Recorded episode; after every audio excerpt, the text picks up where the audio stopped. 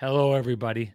I'm Sean Reynolds from Sportsnet, about to be joined by Ken Wiebe from the Winnipeg Free Press after wasting a full minute of your time trying to find out this, trying to figure out this microphone right here. I finally figured it out.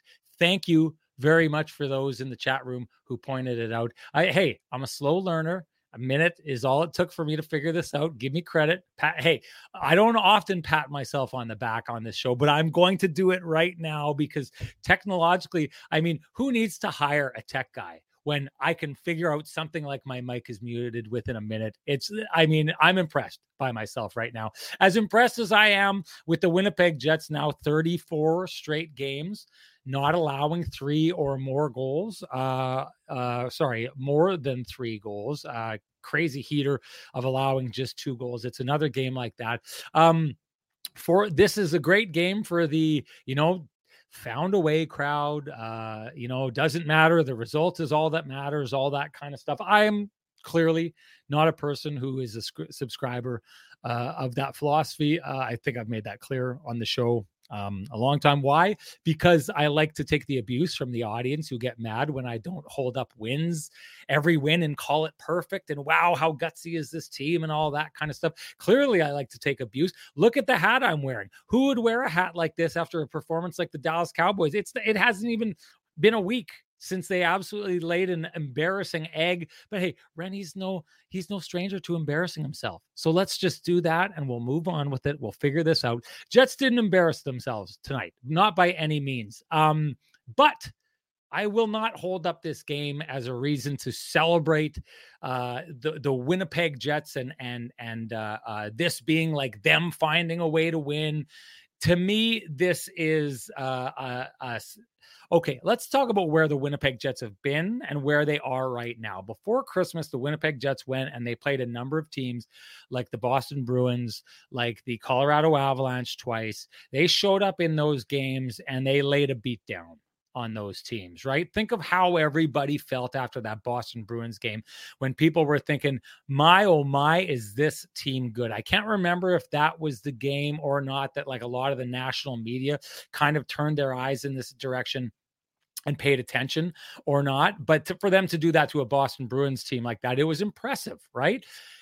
That's what we're seeing back then. If we rewind to the beginning of the year when the Winnipeg Jets kind of stumbled out of the gates a little bit, if you remember, and if you were watching this show, and if you're new to the show, welcome. Go back and watch our shows from the beginning of the year because I think our analysis holds up at every point throughout the year. And at the beginning of the year, when they were losing games, I was saying, yeah, but I, I like what I see from this team right now. I think that they keep doing what they're doing and it's going to turn into wins, right? So that's a team that didn't quite have what it took and it didn't take long. Let's not, you know, beat beat them over the head because that, but a team that, you know, just hadn't figured out quite to put themselves over the edge. They're, they've clearly figured out how to put themselves over the edge now. I liked what I saw with those games because they were playing the game the right way. Now, I won't say the Jets aren't playing the game the right way. Let's talk about what they're doing well, what they're doing right, and what they're maybe not doing right. So, what they're doing right is they fall back into this defensive structure.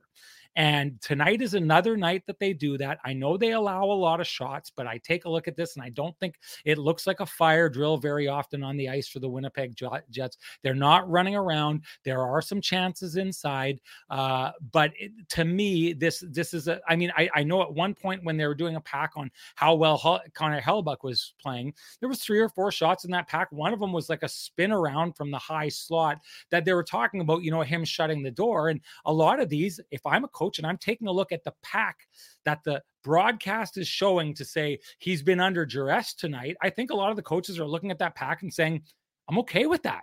I'm okay with the team at what with our team with what they're giving up in this moment. I think they're doing a good job with it. Carolyn Cameron, who uh, did the hosting tonight, talked about Connor Hellebuyck and the numbers he's put up. Talked to Rick Bowness about it. Rick Bowness made sure in that comment to give the Winnipeg Jets team their flowers for what they've been doing in this situation and the role that they play in what we're seeing from Connor Hellebuyck and Laurent Brossoit. I think we see a little bit of that more tonight. I think Greg Millen hit it absolutely on the head when he talked about the Winnipeg Jets saying in this game, this is what the Jets are able to do. This is, by the way, was Millsy's first game of the year. So for me, for him to pick it up as quick as he did, clearly he's going to have done his research heading into this game, uh, into things like this. But what he'd said was the Winnipeg Jets, they fall into their structure, they rely on their structure, and they wait. They wait for a team like the uh, like the Ottawa Senators to make a mistake, and, and that's exactly what we see happen. Right, a flip pass from your own end, and that results in a three-on-one is not something that you could expect to happen and continue to happen over and over again. But the Jets do it; they score, they give up a later goal go into overtime, and then you get an unbelievable display of skill by Nikolai Ehlers, who scores to win the game. This is the second game this year, I believe. He's won in overtime with an absolutely sick individual effort. Do not give Nikolai Ehlers space on the ice, and it's so hard not to do it when you've got just three guys on the ice. But this to me is what the Winnipeg Jets do well and have done well down this stretch where they have really, if you think about it, been on an absolute heater of playing teams. At one point, point, it was eight of nine teams that they'd played that were below the playoff line. That was a number of games ago. Well, since then, it's kind of the same thing. Ottawa struggling out east. Um, excuse me. Chicago was a couple of games ago. Um, the only team that they've played who is over the playoff line for a significant stretch of time going back to the Tampa Bay Lightning is the Philadelphia Flyers, and they lose that game 2 1. And I know a lot of people love the push that the Winnipeg Jets had at the end of that game. My problem with that game is you're relying on getting a really good push in order to get back into that game. You're not playing the game the right way, and you're relying on a push. So, I guess if I've got beef with this game, my issue with this game is the Winnipeg Jets went from before Christmas playing really good teams and beating those teams down and showing that they were dominant, right? And what the Jets system, the Rick Bowness system, had become at some point, it had gone from the Jets being being, you know, giving themselves a chance to win every game by by playing that system and doing really well to becoming a team that looked almost impossible to beat if they played with that within that system. And despite the success that they've had over the last little while, I think the Jets have taken and receded that game back to a place where it gives them a chance to win every game. Now, they're winning a lot of those games, and let's not complain. Some people are going to say I'm being nitpicky, and maybe I am at the idea that the Winnipeg Jets after leading the league in scoring, are still finding a way to win and they're saving their effort and they're going against a team like Ottawa and saying, yeah, we don't even need to try that hard and we're still going to win that game. And you know what? If I had seen this from a team like, let's say we're seeing this out of the Vegas Golden Knights right now, because listen, I'll be the first one to say right now, if you take a look around the league, teams like the New York Rangers, even a team like the LA Kings, a team like the Vegas Golden Knights, they're not playing that well right now. So you you can say, hey, the Winnipeg Jets are aren't at the top of their game and they're finding a way to win. Give them credit for that. This is me giving them credit for that. Acknowledge that. I give them credit for that. I also don't think I take a look at those other teams and think they're on the way out. I think those teams over the last number of years have realized it's a marathon, it's not a sprint. So they're okay with sagging at some point in the season. If this is the Winnipeg Jets sagging, and they're doing so and still finding ways to win, then give them credit. Give them credit right now. If we look back on this time and say the Winnipeg Jets just keep winning and they kind of stopped trying for a little bit there in January, then give them credit that they were able to do that and then pick their pace back up, which I think is what we're going to see out of a number of the teams that I talked about the Rangers, uh, Vegas Golden Knights, um, uh, the LA Kings. I believe that's what we're going to see out of those teams. My concern, and people have been watching this show, and just so everybody knows, Ken is not in the green room yet. He just popped in, so I'll wrap this up quickly. Uh, uh, this is not me trying to like steal the stage or the buffet, although boy, oh boy, it sure does taste good. My concern is we, what we've seen from this Winnipeg Jets team, not last, not just last year, not just the year before when they started the best start the Winnipeg Jets franchise had ever had.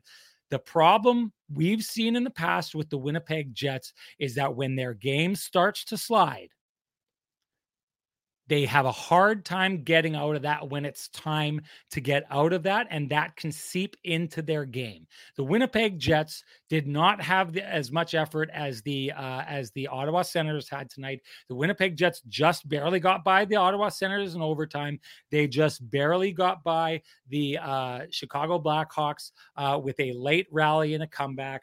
Um, they they found their way. I didn't see the game, so I can't dig into it too much. Ken says it's the kind of game that I probably would have said similar things like this about a New York Islanders team that was is struggling to the point that they had to just they just replaced their coach. Um, but uh, Winnipeg Jets are finding a way to win. What we need to see from this team is the idea that okay, if this is just them having their midseason lull and they're still winning, this is great. But the Winnipeg Jets in years past have had the habit of turning a midseason lull into a season killing culture. I'm going to go right now and say I don't necessarily see that because what I see from this Winnipeg Jets team is at the very least what they do is they fall back into their structure and that means they're at least committed to something. They're not letting it all go, but the Winnipeg Jets push has not been there and maybe it's because they've had this streak of teams that are below the playoff line and aren't the best teams and they can get away with it. Or maybe they're getting away with it because of that. To me, that's the question. I'd love to hear Ken Wiebe's take on the whole thing. So why don't we bring him in? The man with the best music in the business. Here comes Kenny.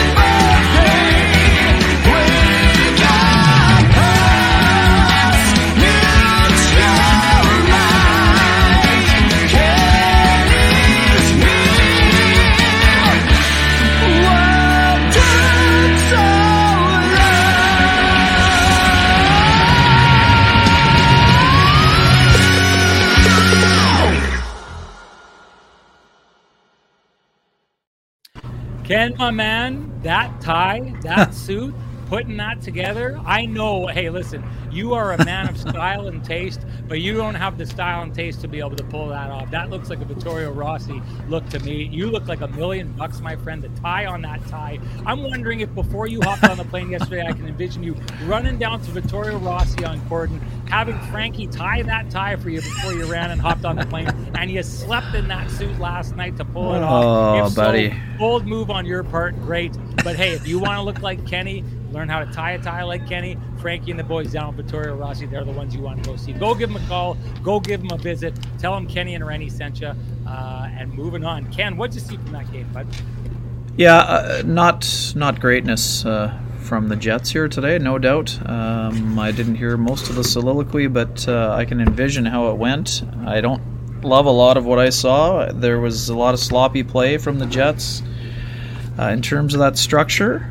Uh, the way that we've been used to seeing the Jets. I don't think they were uh, very savvy with the puck. Their puck management wasn't very good. Uh, I didn't like the flow of the game. Now, uh, you know, Ottawa had something to do with that. Yes, they were much more diligent in the defensive zone, and I, you know, just on the way up, I heard part of the, their post game talk call-in show, and you know, this was one of their better efforts. But yeah. I, I didn't like how the Jets played personally, Sean. I, I thought they were sloppy. I thought they were. I, wouldn't say disinterested because we know that that's not the case. I don't think that they took the Senators lightly. I just don't find them to be very sharp. I didn't find them to be very sharp tonight. Uh, I thought that their decision making was off. Uh, I thought the power play was not good at all. Uh, one of the you know one of the four power plays, the movement was okay, uh, but for the most part, uh, this will be one this will be one, Sean, where you know there would there, there'll be plenty to go through on the video, uh, is how I would put it. Uh, I don't think it was necessarily a lack of effort. I just didn't. Uh, I just didn't find them to be very sharp. I thought, Sean, I, quite frankly, in the first, I would have liked to have had time to go back and and count up the um, passes completed, Sean. Right? I mean, there weren't a ton of passes completed oh, yeah. by by either team, and that's you know generally not a great scenario for for anyone. Um, yeah, I mean the Jets are going to have to be a lot. Like, if the Jets want to beat the Boston Bruins on uh, Monday night, they're going to have to raise their level considerably. Is what is is how I would uh, is how I would put it. I mean, I'm not here to be bashing the Jets, uh, but you know, and, and, you understand to a degree that when an opponent, you know, the Jets are going to get their opponent's best on a regular basis. We know that. And today, the Ottawa Senators' best was very good. Uh, Joonas Korpisalo is a guy who has given the Jets a lot of difficulty in the past. Sean, I think he was four and one against them going into the game today, uh, and he made some big saves. But the Jets didn't make life nearly as difficult as it needed to be on uh, Joonas Korpisalo, and uh, overall, they just did not have a lot of continuity or flow out there. I don't think, and that that to me, yeah, it's not. It would not be. It would not fall under concerning. But we also, you know, Sean Rick Bowness was very frank with us at, at the start of the year. What will you do differently when you identify the trends? You will act on the trends. And right now, the trends are the Jets have not been at their best in the last stretch of time. Found a way to win the majority of those games, Lost one of them to the Flyers, but overall, um, yeah, and this is a great point by Aaron. Uh, Great no. This to me is the point for the Winnipeg Jets. Ken's going to take it on. Right, and this is why we're not going to spend the next hour crushing the Jets. Uh, no team needs to be playing their best in January, but they need to avoid falling into patterns that cause lasting problems. And to me, Nailed I'm with it. you, Sean. I mean, Aaron, that's uh, that's that's bang on. And for me, uh, the Jets know this, and they've worked through it, and I, that's why I don't see a regression uh, the way that we saw last year. Um, and uh, you know, you give them they've they've earned the benefit of the doubt to this point, but they also know that they're going to have to elevate their game sub- substantially. And hey, you don't need to elevate in game 43 and 44 you do need to elevate in games 62 to 82 and then beyond. So, what I would say, you know, in terms of what I liked about the Jets game, I liked what Connor Hellebuyck did in the game. Uh, a lot of, a lot of quality saves that again looked. He makes quality saves look routine, um, but at the same time, you know, I just didn't find there just wasn't a whole lot going on. I mean uh, this was the first time in a long time that we didn't, you know, see a good game from Gabriel Vilardi. Sean, I mean, he's been great for the yeah, Jets. He was and very quiet. There were a couple of nice moves where I, I thought he used excellent body position down low, um, but he wasn't dangerous. Uh, I mean, up until his last rush, uh, Nikolai Ehlers wasn't particularly dangerous, though he did make an exceptional pass to Vladislav Namestnikov down low for that great chance and uh, then was unable to bury his the rebound that was laying there. Um, you know that third line, uh, Niederreiter looked a bit out of sorts to me. Um, fourth line was going. Um, defense core, I thought for the most part was okay, but um, yeah, I mean, I, Josh Morrissey was not at his best, and I'm not here to crush Josh Morrissey. He's been playing at an exceptional level. But unfortunately for him, on a day in a hockey day in Canada where a, a ton of people are tuning in, uh, he wasn't his dominant self. Is, is how I would is how I would describe it. And again, Josh Morrissey's B game is better than a lot of people's A game, but he didn't have his A game today. Um, Dylan Samberg, I loved his game, Sean. Uh, I thought he was steady again. Really smart play to spark the three on one rush right? I mean, yeah, yeah. You, you have to share. I mean, beer league is, has made you laugh nicely here, but you got to share. Beer, beer Otherwise, says, it's an inside joke for us. Beer league says time to break it all down and be sellers at the trade deadline. I, listen, I know. Hey, I see Tishu is in here. You know, cranking up the excuse machine. He's got it going on here. Um, I know there's a certain amount of people here who want us to just say every time the Jets win that it was a Picasso, and every time they lose right. that they'll get them next time. Um, that's not the show. That's not what we do here. No, it is not. We break it down and we look for sustainable trends. And to me, a sustainable trend is not going against a team that is one of the most struggling teams in the East, getting outshot, probably getting outchanced in a number of areas, getting your lone goal off yep. a play that would never happen against the vast majority of the teams in this league. Like I said,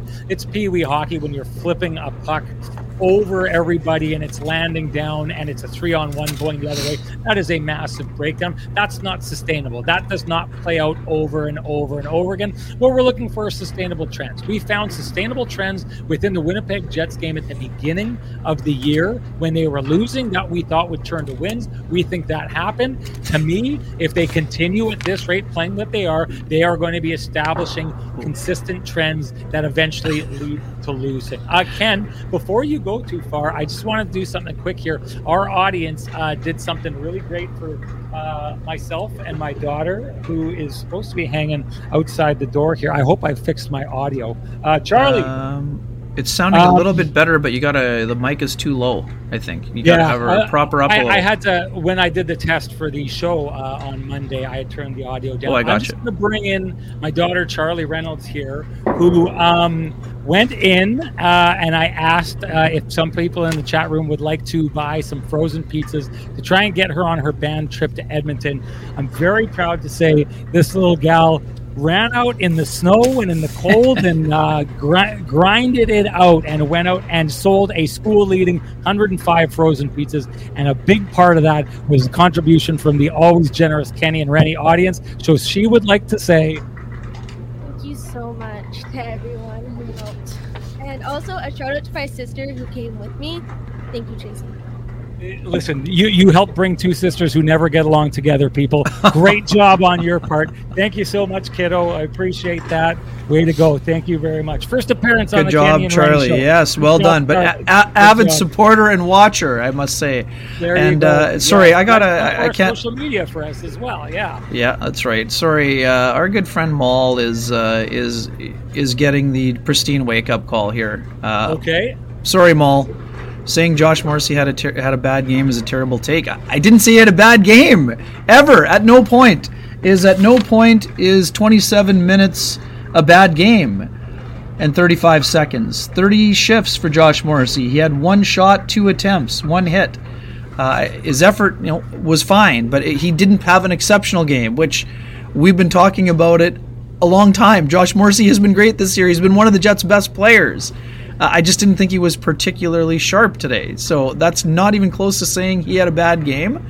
Uh, but I did think he was a little bit. He didn't have his A game, is what I said. That had nothing to do with bad.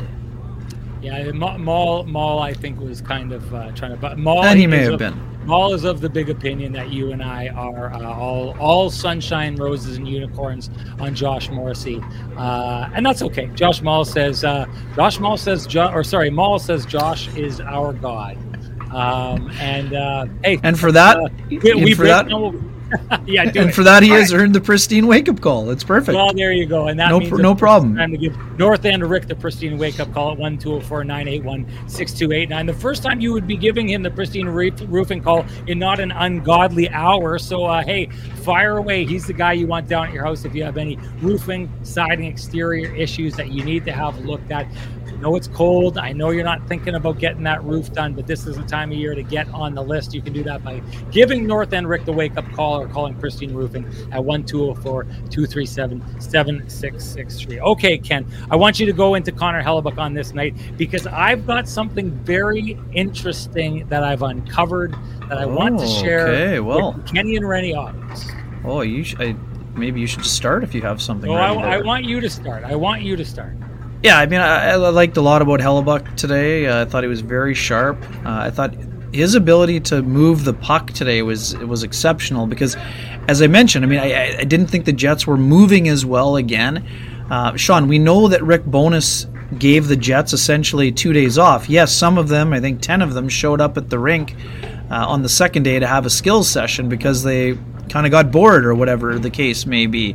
Um, but uh, I, I, didn't think they were getting getting back on their retrievals sort of the way that we do. Uh, we see them do for the most part, but you know, again, was there one mishandle or a half mishandle, if you want to even call it that? Sure, but I thought he did an excellent job. Uh, in terms of moving the puck around and distributing and getting the puck to his defenseman. Uh, in terms of the saves that he made, I thought that the, the Senators, Sean, got to the net fairly well, uh, led by number seven. Um, I thought they generated quite a few shots, and you know Connor Hellebuyck just was just rock solid again. Uh, I thought the high danger chances were a little higher than the Jets would like. Uh, but there was Hellebuyck again to, you know, it wasn't constant bailout, it wasn't an absolute barrage. Uh, but for a team that, you know, has struggled a lot, uh, they played hard and they generated, you know, 30, 35 shots on goal. So uh, I thought Hellebuyck was was excellent, uh, really doing a nice job of positionally sound. Not a ton of second chance opportunities, and that's twofold. He doesn't give up many rebounds, and the Jets did a good job of making sure those rebounds didn't become dangerous. Um, yeah, so overall, you know, classic Hellebuyck game, but he was a little busier than he was earlier on in the year, and I don't think he minded because he's a guy who you know likes a heavy workload as long as he knows where the shots are coming from. And that's something that we will continue to give the Jets credit for. They're not giving up a lot of backdoor taps right now where Hellebuyck has to go post to post and make a ridiculous save or stick out his, his paddle or whatever else. But he has been tested um, a, a, a fair amount during this last stretch of time here. Sorry. Uh, I, I, guess I should should share it. Josh Mall, Josh Mall, Mall has uh, messages me quite a bit, um, and loves to loves to dig into a theme and just continue down that road. It's one of his charms, to be honest with you. Um, and so he, Josh Mall said, "Did Dylan Samberg refuse to buy any pizzas? Why don't you like him, Sean?" Uh, hey, I'm I give my analysis the way it goes. You can determine from my analysis where that lands. I wanted to pick up on the point that you made uh, about the team and what they're doing. I thought it was interesting tonight, and I touched on it, again. Yeah. Um, about about uh, Carolyn Cameron had talked about uh, uh, Connor Hellebuyck because, as you know, Connor Hellebuyck is making waves across the NHL. People mm-hmm. are talking about him. Um, so she talked about that when she broached the the question to um, Rick Bowness, and a lot of it had to do with the three goals or less kind of streak. Um, he had made sure in his answer to give flowers to the Winnipeg Jets and how they're handling this.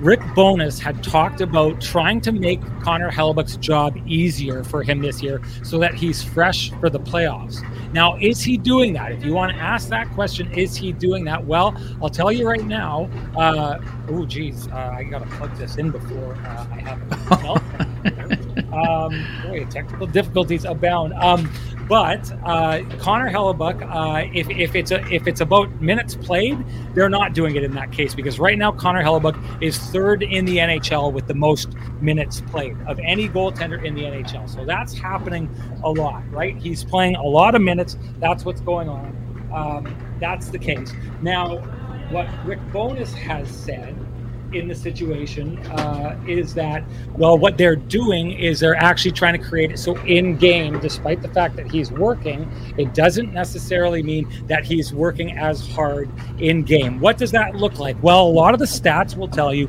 that he's facing near the same amount and i'm just going to keep talking while i plug this in here. He's yep. facing near the same amount of high danger chances and all those kind of things. There's a lot of people who will tell you out there that what it looks like right now for Connor Hellebuyck is not that much different than what it's looked like over the last number of years. Okay. Um, that's not what I see.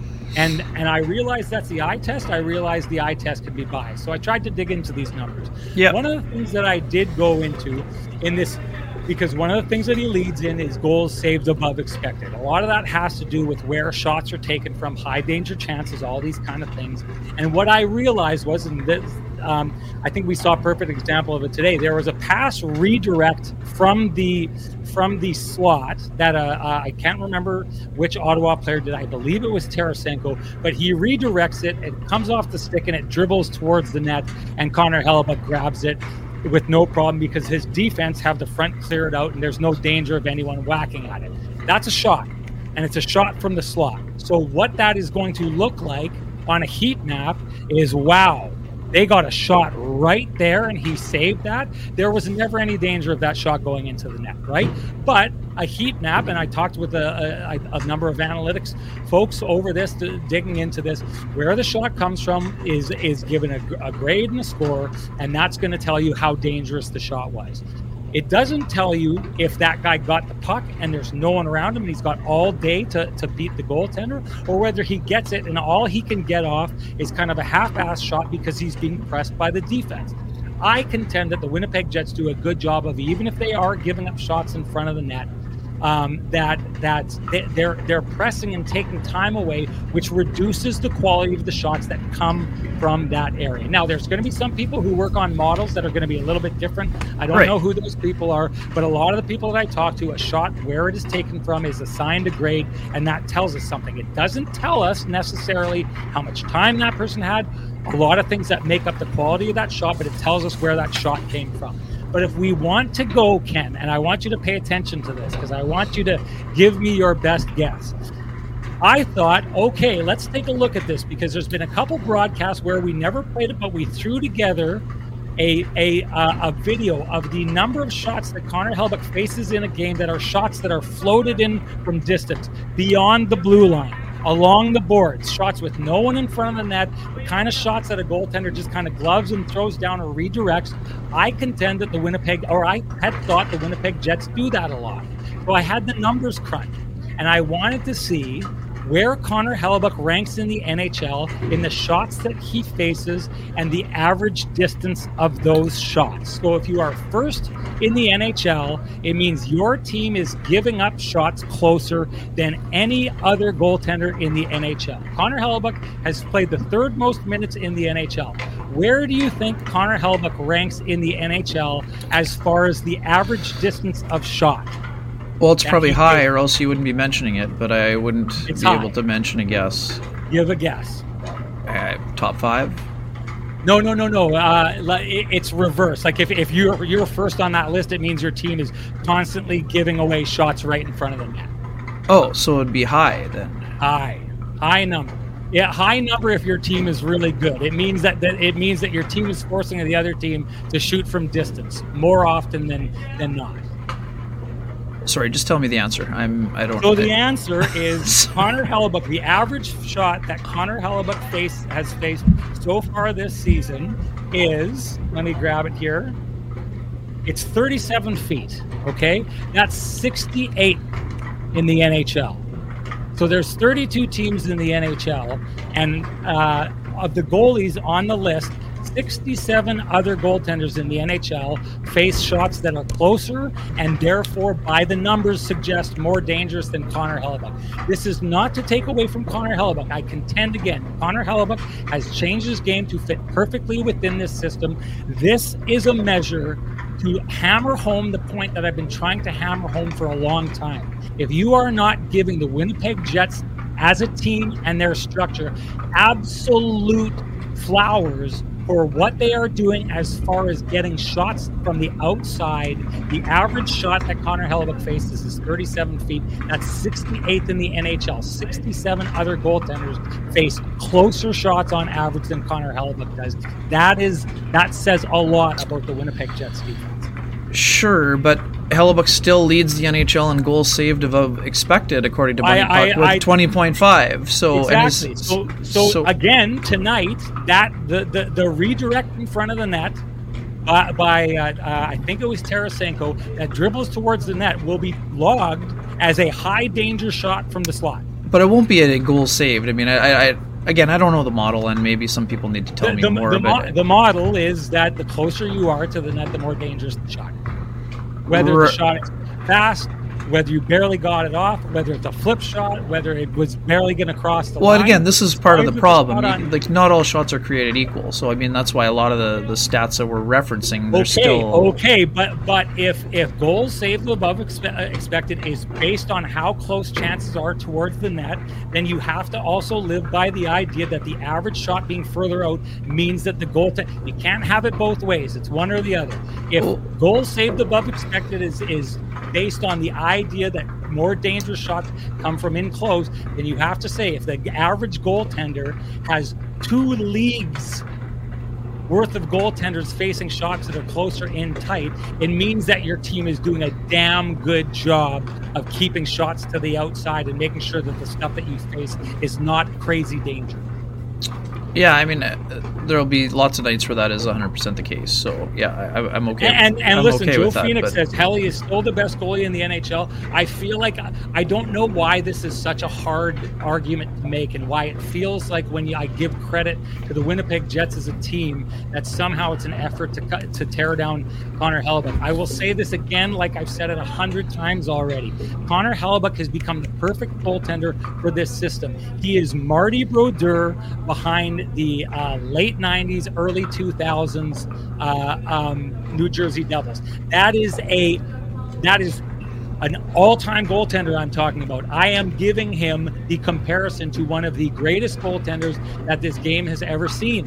What I don't like is the idea that people are are are not giving credit to the Jets for what they're doing. The average shot that he faces is 37 feet out. That's a that is way out there give credit to the Winnipeg Jets defense. They are doing a phenomenal job of making sure that the shots that that Connor Hellebuyck faces are on average further out than the vast majority of goaltenders in the NHL. Yeah, I, I mean, sure. Yeah, I mean, I, I, I do agree. The Jets. I, I, don't think the Jets are quite at the New Jersey Devils, and I know it's just a comparison. I, I think that they've got some some room to grow if they want to become the New Jersey Devils in terms of um, chances they surrender. But they've gotten so much better, and that and that's that's obvious. It's their foundation. They're, the foundation. You need to have quality. It's chicken and egg. You need to have quality goaltending to go 34 in a row of three or fewer, and 14 in a row of two or fewer.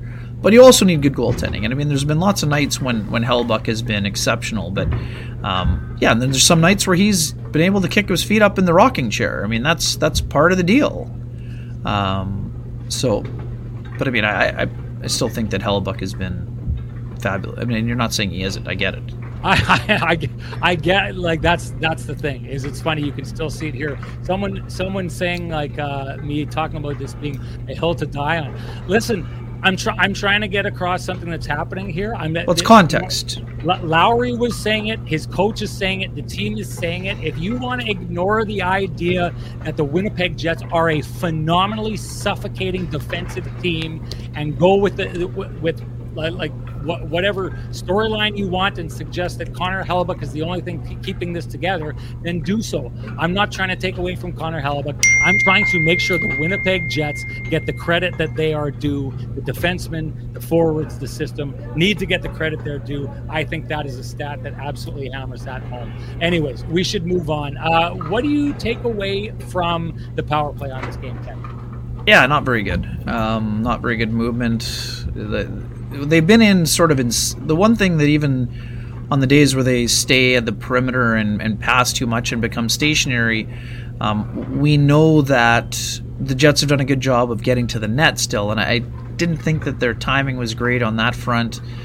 Um, I mean, there was some movement on the, you know, Rick Bowness was talking about the last power play in the second period, how he really liked it, and you know, sure, there was more movement there, but right now, Sean, the the power play is not um, a it's not a deterrent and b it's not something that the opposition fears and that's something that if when you are a top team like just think of how we talk about Edmonton, Sean. Like and last year when they were almost at 40% or whatever they finished at. Like teams you, you can't you think you can't take a penalty against those teams. It sort of changes the way that your mentality is. Uh, for a puck pursuit team, and an aggressive team, uh, it's not a mentality you have. Like right now, teams aren't scared of the Jets' power play, uh, and and that would be. And again, it doesn't have to be a massive concern. And we've said this before.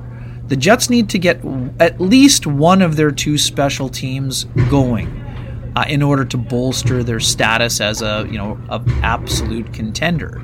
So Today, their penalty kill very good, four for four. But I mean, there's still some cracks in it.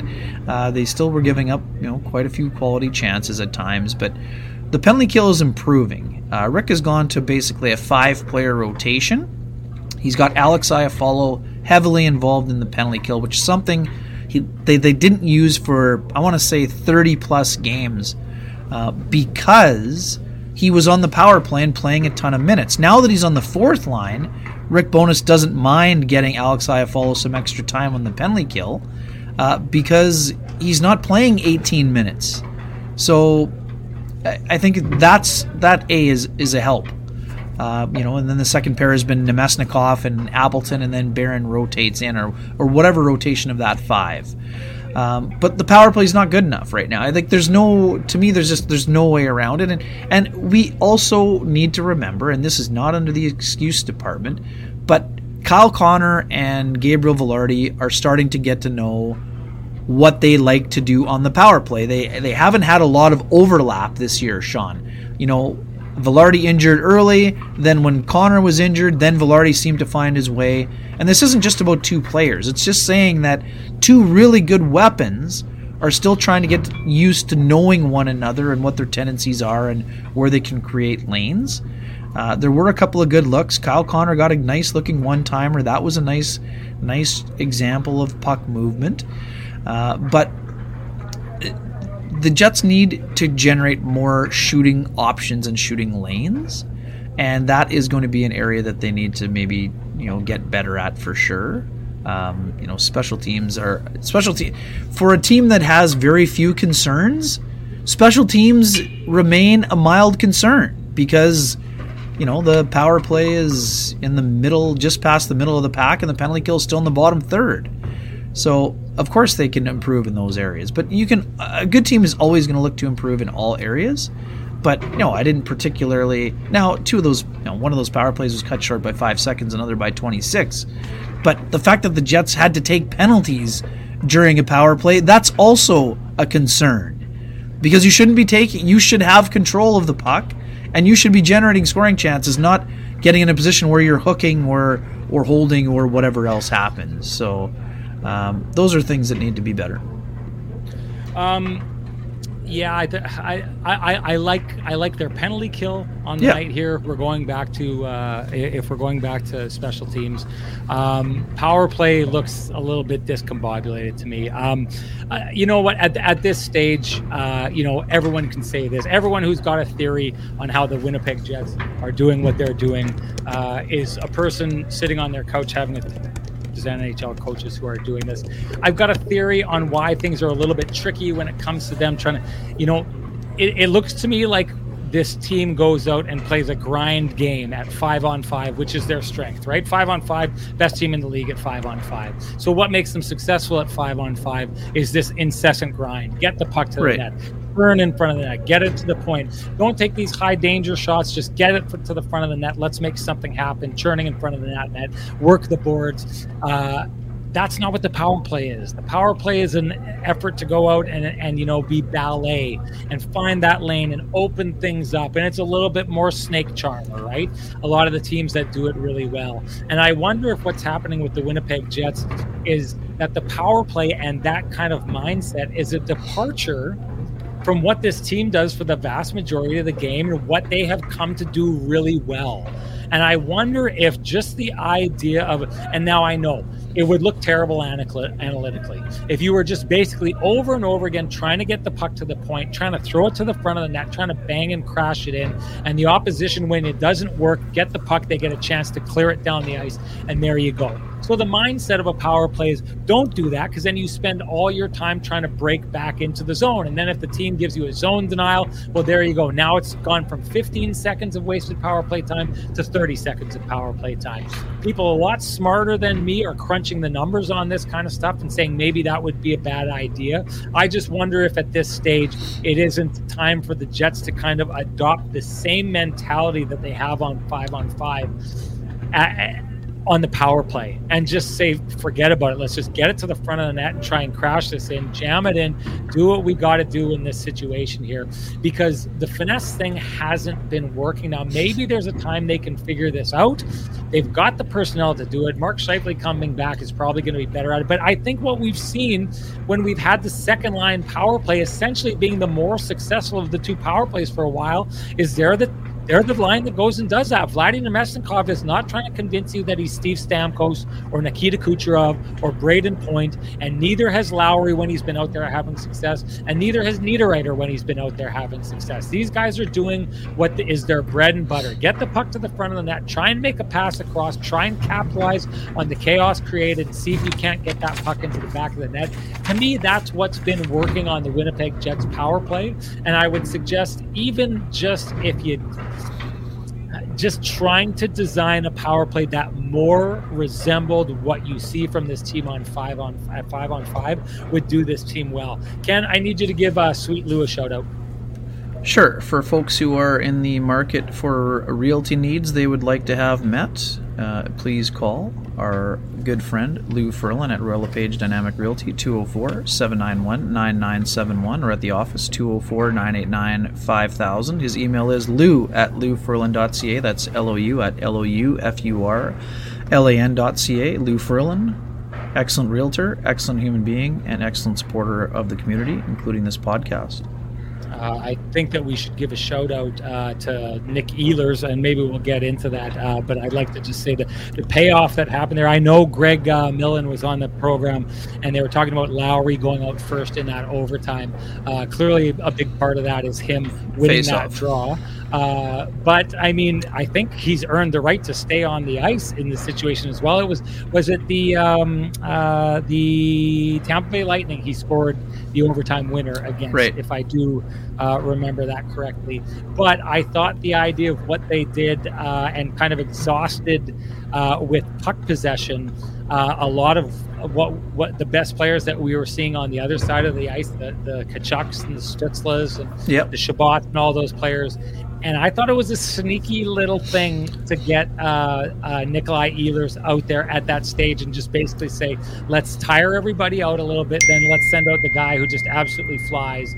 Uh, I think it paid off. And hey, if you're looking to pay off high interest credit cards or debt, we suggest you go talk to our friends at Cambrian Credit Union about their payoff loan. They can show you how taking out a loan to pay off your debt actually gets you debt free faster and you can save thousands of dollars. Go to cambrian.mb.ca to book an appointment online. Now, Ken, I know that I've hurt a lot of people's feelings uh, by suggesting the Jets are a good defensive team uh, and their goaltender isn't bailing them out every single night. I know people think I'm the fun police. So, uh, and I know I was the fun police last game, and I was thinking about this. We are in the entertainment business, Ken, and I poo-pooed all the um, all the potential trade options, right? So I've got a doozy for you. I'm not going to take credit for it, but my buddy Ryan Butterfield, Butter, who played pro over. It's okay. You're in a bad mood, Sean. It's okay. I just yeah. dismissed that as you being in a bad mood with no sleep. It's okay. There, well, and it may have been that. I was most definitely the fun please. So I'm trying to bring, bring some fun to this one. How about this one, Ken? And it's an uh. interesting one because as we heard today, Patrick Roy goes to the uh, New York Islanders as Lane Lambert is out. They're trying to save their season. It's a little bit of a desperate play, I think, in that situation. Um, I wonder about this team, what they're going to learn about themselves in the next number of weeks and where they're going to end up. You got about six, seven weeks, seven, eight weeks before we get to this stage. Maybe they follow it. I don't know what they look like, but my buddy Ryan Butterfield with this pitch, I think it's a doozy. Could you imagine if the New York Islanders decide that they're going to sell and that maybe being in the mushy middle the way they are, they're in a position where it's a little bit of a teardown and do well? Listen to this. Imagine trading McGroarty and Barlow and maybe even Heinola and a first, essentially sending like your future out the door in return for Matt Barzal, who does not have trade protection right now and would be locked down for the next seven years, fitting perfectly the Winnipeg Jets window alongside Connor Hellebuyck and Mark Scheifele, and also getting defenseman Ryan Pulock, who has another six years and is from Manitoba. So you go out and you get the second line center you're looking for, Matt Barzal, who I think if you got him on this team, it would be a toss up every year who leads this team in scoring. Is it Matt Barzal? Is it Kyle Connor? Is it Mark Scheifele? Um, and getting Ryan Pulock, who to this until last year looked like he and Josh Morrissey were essentially similar players, although a little bit bigger, probably a little bit of grit. So you add size, grit, and another essentially one A defenseman. So now you've got two one A defensemen, and you've got Matt Barzal as your second line center. and now you've got Matt Barzal playing alongside Kyle Connor. I think you get those two together. Matt Barzal, who came into the league as a 20 year old point per game player, but went to school, the hockey school of Barry Trotz, to bring in that of defensive acumen. He can play the Jets system because he's defensively sound, but I think the Jets bring out an offensive element that we haven't seen in his career yet. I think Kyle Connor hits 60 goals on a line with him. I think Barzal hits 100 points on a line with him. I think you never see Mark Scheifele and Kyle Connor on a line again because you basically pair those two together, and Mark does what he's done with everybody so far this year and elevates their game. You don't need to worry about your center situation for years to come. It's worth clearing out the cupboards, Ken, because you solve all the problems and you create the window, which we know Chevy loves doing because he created that window from 2018 to 2024. The window is set. You are set down the middle. You've got two 1A defensemen. You are locked up, and everything you do from that point on is tinkering. I think that is a doozy of a deal. Oh, it's certainly a doozy. I just don't know that the the Islanders are ready to uh, rebuild, if it's, you will. But it's the same thing as Crosby. This is definitely one sure, sure, yeah, yeah, imagine, yeah. Imagine you were the the Islanders and you were saying this doesn't work. We've been in the mushy middle. We're not going anywhere, and you get the opportunity to get McGroarty and Barlow and a number of these guys, and you take your own farm system and you add someone else's farm system essentially a, a, highly ranked farm system. And you basically take that and you think five years from now this team's going to be an interesting spot. Where are the where are the islanders five years from now if they keep those two players? What happens in these next five years? And where is that organization five years from now if they do make that deal and supplement their own farm system with that farm system Sure, I'm just saying here. My, my, my issue with that is that the if the Islanders were in this situation where the Wild were, I, I think we'd be having a different conversation. I mean, they're yes, they had a big win on Friday, and uh, you know they were now what they're seven points out or whatever it is. But I mean, the Islanders are three points out of the playoffs right now, so I don't know that.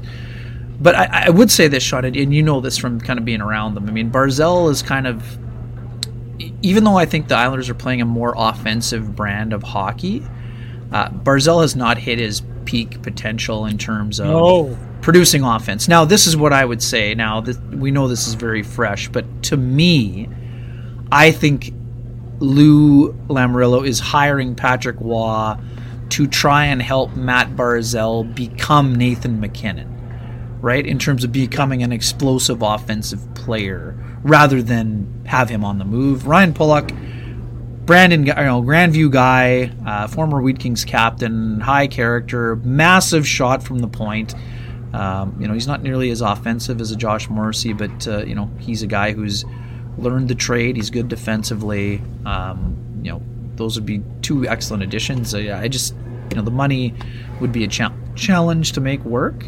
Uh, but yeah, I mean, they would be players of interest for sure um, in terms of the Jets. But I, I mean, I yeah. appreciate the creativity by uh, by by, by our friend Butter. I but I, I also mean, just talked, think that talked about it and fleshed it out. But uh, it's just the problem is that that Cole Perfetti. Like, right now, that could make sense, but like Cole Perfetti's going to need a new deal coming up here, and unless he's taking a bridge, it's hard to to fit Barzal's money in that you know one two down the middle combination platter. But I think I think Barzal's money is worth fitting. I think Barzal. Oh, I'm not saying it's not. Point, I'm not saying it's not. Your point, Barzal has the potential to. Like I said, I, if that happened, don't be surprised if Barzal goes out and leads this team in scoring the next three or four years. I mean, he's Kyle Connor's age. He was taken one spot before him in the draft. Was he not, Ken? 2015 draft. I think he goes 16, and I think Kyle Connor goes 17. Thomas Chabot 18. I think is the pretty good uh, window there. Yeah. A- anyway, listen. This is one of those like what if trade deals, right?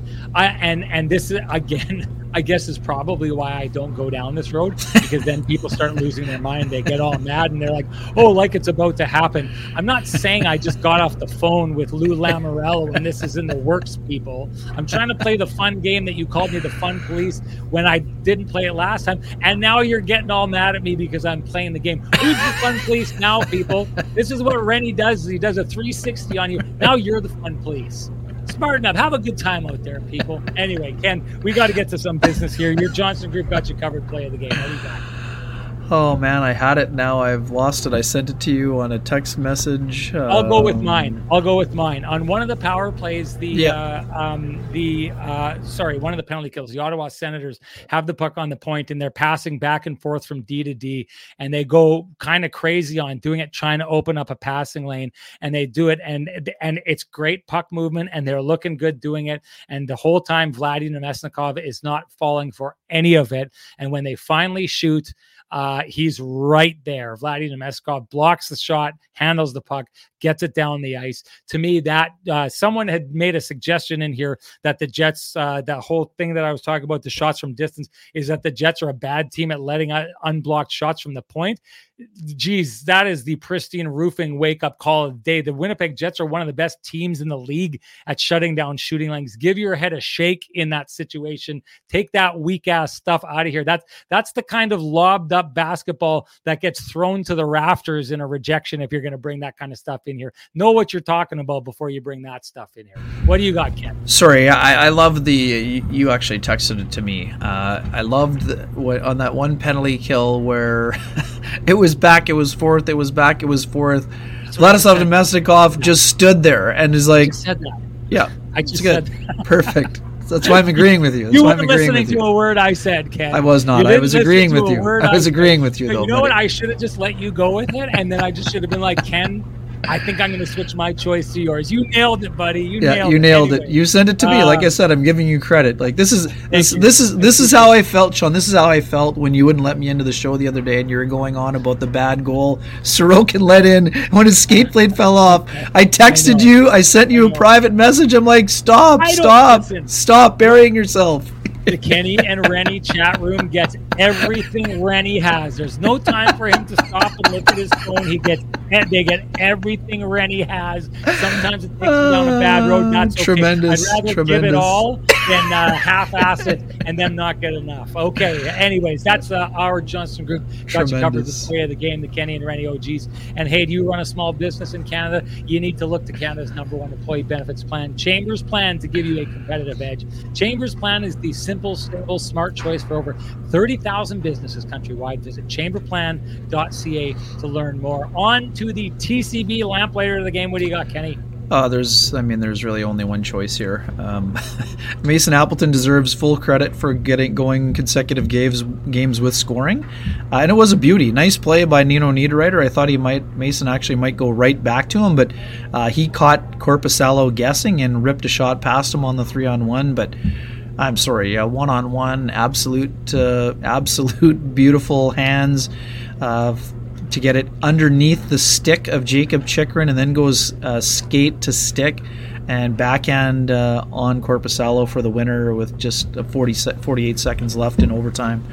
Uh, just an absolute beauty for Nikolai Ehlers' 16th uh, of the season, Sean. And it, it's another night where I, I did particularly think that there was a great uh, flow with that second line. But then there was you know a couple a sequence of Ehlers and Namestnikov, and in a game where Ehlers didn't really have his best legs at times, he had four shots on goal and nine shot attempts in the game. So, I mean, pretty pretty good way to be effective even when you don't have your best. Uh, and his best was on display on the game winner, absolute highlight reel special, and that's why I'm going with it as my high, uh, lamplighter.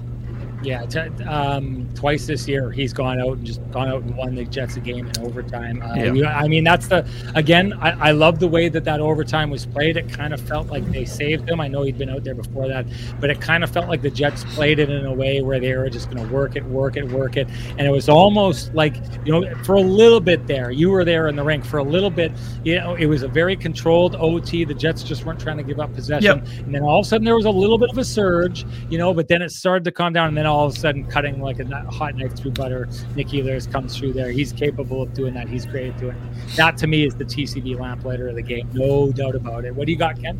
Just uh, our friend Jennifer Botterill also had a lamplighter candidate last night in the alumni game uh, out in Victoria as part of the coverage. Just uh, yeah. I was texting with Bots in the afternoon, and uh, she said, "Well." She was putting on gear, hockey gear, for the first time in a long time, and I told her that she would be great. And uh, then I saw the highlight when I woke up in the morning, and I'm like, well, there it was. There's a, a uh, beautiful forehand, backhand deke, and uh, skills were on display. Impressive.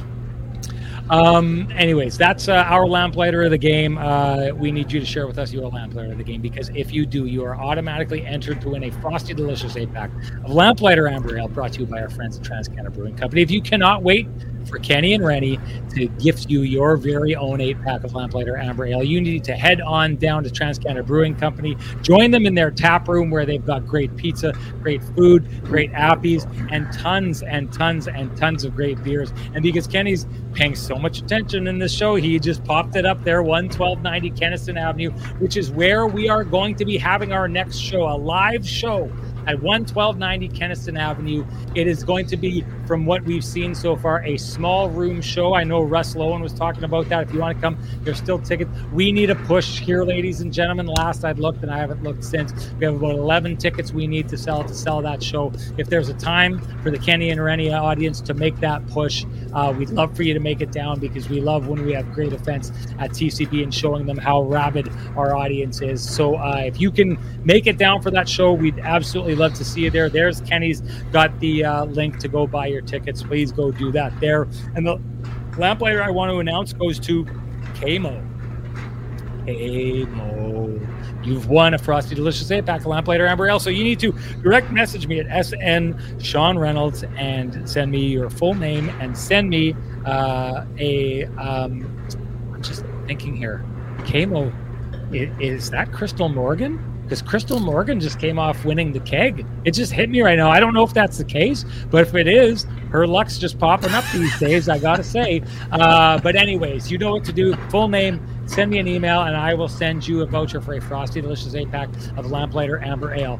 Uh, brought to you by our friends at Transcanada Brewing Company, the absolute nectar of the gods. Now, before we get into the keg, I just wanted to say this. Um, SK, who pops into this show, lives in Calgary, yeah. uh, had given away tickets to uh, a Jets game. It had originally been February, February 10th. That didn't work for the guy who won Tico Napoli. SK went out and ground and made it work. Tico Napoli is going to a Jets game. That's awesome for him. I'm glad to see it worked out for him. He was going to surrender the tickets, and instead, SK went to work and made it work so that he could Impressive. get there. I'm glad to see that. I love the generosity that our oh, community has incredible. started to show Ken, and it continues. Julie Sue, who never listens to a word I say, early on today, just like me, hey buddy, just like me, just like you I sit there and she, I also lay out my entire argument for the Jets being a good defensive team, and she'll be like, "I don't understand why you're saying this." It's like if you just would have listened to the last 20 minutes, you'd understand. She never listens to a word I say until That's she heard fundraiser and frozen pizza, and she jumped into action. And because she doesn't live here, she lives in BC. She wanted to buy a couple of frozen pizzas and hand them out to some people in the Kenny and Renny chat room who oh, could nice. really use it. So she's set it aside. Her and I are going to go through the process of trying to identify someone in the chat room who's going to get it. Uh, we're not doing it yet because we got to figure out a way to do it. But I will just say this um, absolutely love the mindset that Julie has to try and make someone's day better. This is what this pay it forward vibe that we've got from the Kenny and Renny chat room is one of the things I absolutely love about all you guys and gals. You are the absolute best. You take care of your own, and that's the case when it comes to the Kenny and Renny chat room. So I really appreciate that. Sometimes you don't know a good take when you see it. but you know how to be really great people, and I appreciate that. That's excellent. Moving on to the keg save of the game. What do you got? Uh, I love the poke check on uh, Brady Tkachuk. Uh, fantastic read by Connor Hellebuyck. Uh, there were some other, you know, more impressive saves. I thought a save on Tim Stützle uh, from the slot was a really good one in the second period. But uh, the, uh, the, poke check was just a great read uh, on a night where Connor Hellebuyck was almost impossible to beat. I thought that that poke check on Brady Tkachuk in the third period was absolutely dynamite, and that's why I'm choosing it for my save I'm, of the game. I'm not going to argue with that. That's a good one. I'll go with that. Uh, and uh, that that would be both of our keg saves of the game. Uh, but we want to know what your keg save of the game is. Why? Because if you share that with us, you are automatically entered to win a $50 gift certificate to any of the three fine keg locations in the city. Each location finer than the last. Uh, and that would mean that last week's winner is, I don't know See, I, I thought that this was a burner account of yours, Ken, because the account winner is King Kenny sixty six. His favorite player growing up that was Mario Lemieux. Indeed, Kenny, indeed. that's his name, King. That's how highly he thinks of himself. People is King Kenny. Easy 66, now, easy and now. trying to funnel some free food his way. I don't know if he takes me. I won't tell anyone. If I find out it's him and he did it, I will out him in front of all you people, and we will Oh, yell buddy. shame at him. Will. I will ring the bell of shame and take As you should, as you should. if that's what I needed to do. Uh, anyway, folks, um, that brings us to King Kenny 66, who needs to direct message me at SN Sean Reynolds if he wants to, or she, you know, uh, wants to uh, claim that $50 gift certificate. You know what to do. Direct message me at SN Sean Reynolds, send me your full name, and send me an email address, and I will have a $50 gift certificate to the keg sent to you, usable at any of their three fine locations in the city of Winnipeg. Each location finer than the last. Uh, another fun day here. Loved it. Love spending our time here. Uh, thank you from a dad uh, for my daughter. I really appreciate the people who got a hold of me. Um, we're going to get those pizzas to you when they're ready to go. Uh, meant a lot to her. And she ground, she went out in some of the cold weather. My two daughters went door to door uh, with direct instructions not to go into people's houses. They got invited in. They wouldn't go. They came back. They said they've never felt their feet that cold before. I said, listen, if the people in the chat room are going to go to bat for you and going to go grind and spend their hard-earned money on you, you better get out there and grind to show them that you appreciate it. She did exactly that. I'm, I'm, like I said, ferociously proud of her. But boy, oh boy, does it touch a guy with uh, lots of great takes and sometimes some bad takes. Uh, boy, does it melt his heart in this situation. So thank you so much. You are all the best, as are you, Ken. And before we go, I do have to say, as I always say, uh, if you appreciate the conversations happening in this space, please, please appreciate these uh, sponsors of this show that fight to keep the conversation going in this space. For us, that's Vittorio Rossi, Pristine Roofing, Sweet Lou Furlan, Credit Union, the Kenny and Renny OGs uh, in the Johnston Group, the Keg, and of course, Transcanada Brewing Company. Thank you to all of them. Ken, you got something to say before we go?